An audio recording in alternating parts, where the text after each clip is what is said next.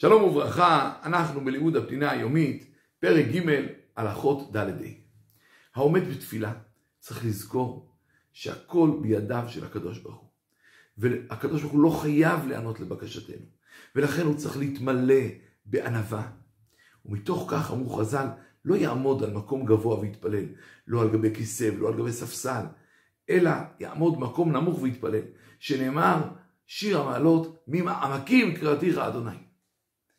אמנם בית כנסת עצמו צריך לעמוד בגובה של עיר, שהרי צריך לרומם את בית אלוהינו, צריך לזכור שעבודת השם זה הדבר הגבוה והגדול והמרכזי בחיינו.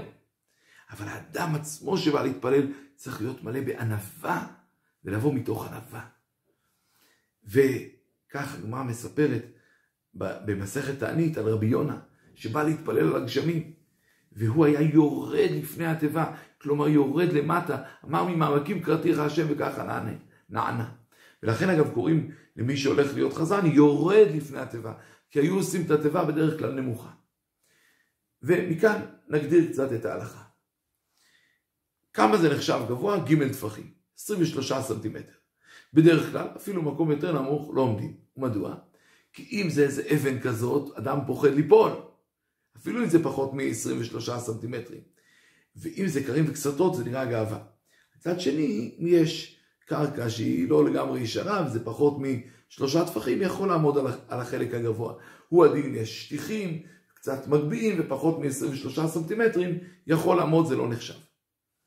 חולה או זקן, ששוכב במיטתו וקשה לו לקום, יכול להתפלל על המיטה. כי זה לא נראה גאווה שהוא שוכב, זקן או חולה, ולא יכול לרדת. מקום שגדול מדלת אמות על דלת אמות, כשתי מטר על שתי מטר, זה נחשב מקום בפני עצמו, ממילא, גם אם הוא מוגבע, אפשר לעמוד בו, ולכן בית כנסת שיש בו שני מפלסים, יכול לעמוד במפלס הגבוה. אמנם אין את ההידור של מעמקים, אבל יכול לעמוד כי זה מקום בפני עצמו. הוא הדין, אם המקום מוקף בחיצות, גם כן יכול לעמוד. ובאמת יש מקומות שאת החזן העמידו על בימה כזאת, וכדי שלא יהיה מוגבע, עשו מחיצות. אמנם אין בזה את ההידור של ממעמקים קראתיך השם, אבל לפעמים מעדיפים את זה כדי שכולם ישמעו יותר טוב, וברגע שהוא מוגבע יותר, אנשים שומעים יותר טוב. ולכן עם אלה הדבר מותר. עוד אמרו, לעולם ייכנס האדם שני פתחים ואחר כך יתפלל. מה זה אומר ייכנס שני פתחים? שלושה פירושים נאמרו בעניין.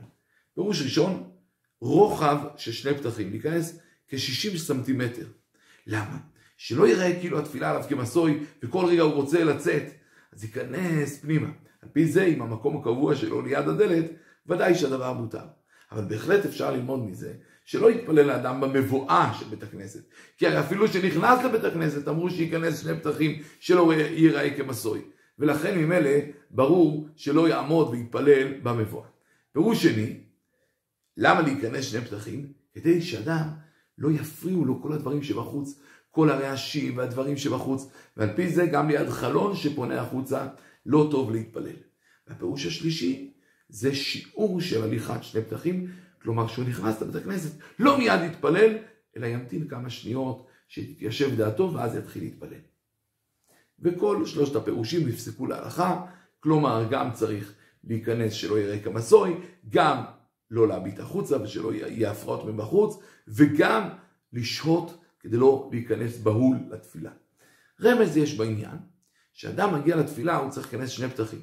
כלומר לצאת מענייני החול, זה פתח אחד, ולהיכנס פנימה לענייני הקודש, זה הפתח השני. ונסיים בשאלה, מה הדין? יש את הבימה שעליה קוראים בתורה, האם מותר לאדם לעמוד על הבימה ולהתפלל? הרי אמרו שלא יתפלל במקום גבוה, אז האם מותר לו לעמוד על הבימה שבה קוראים בתורה ולהתפלל?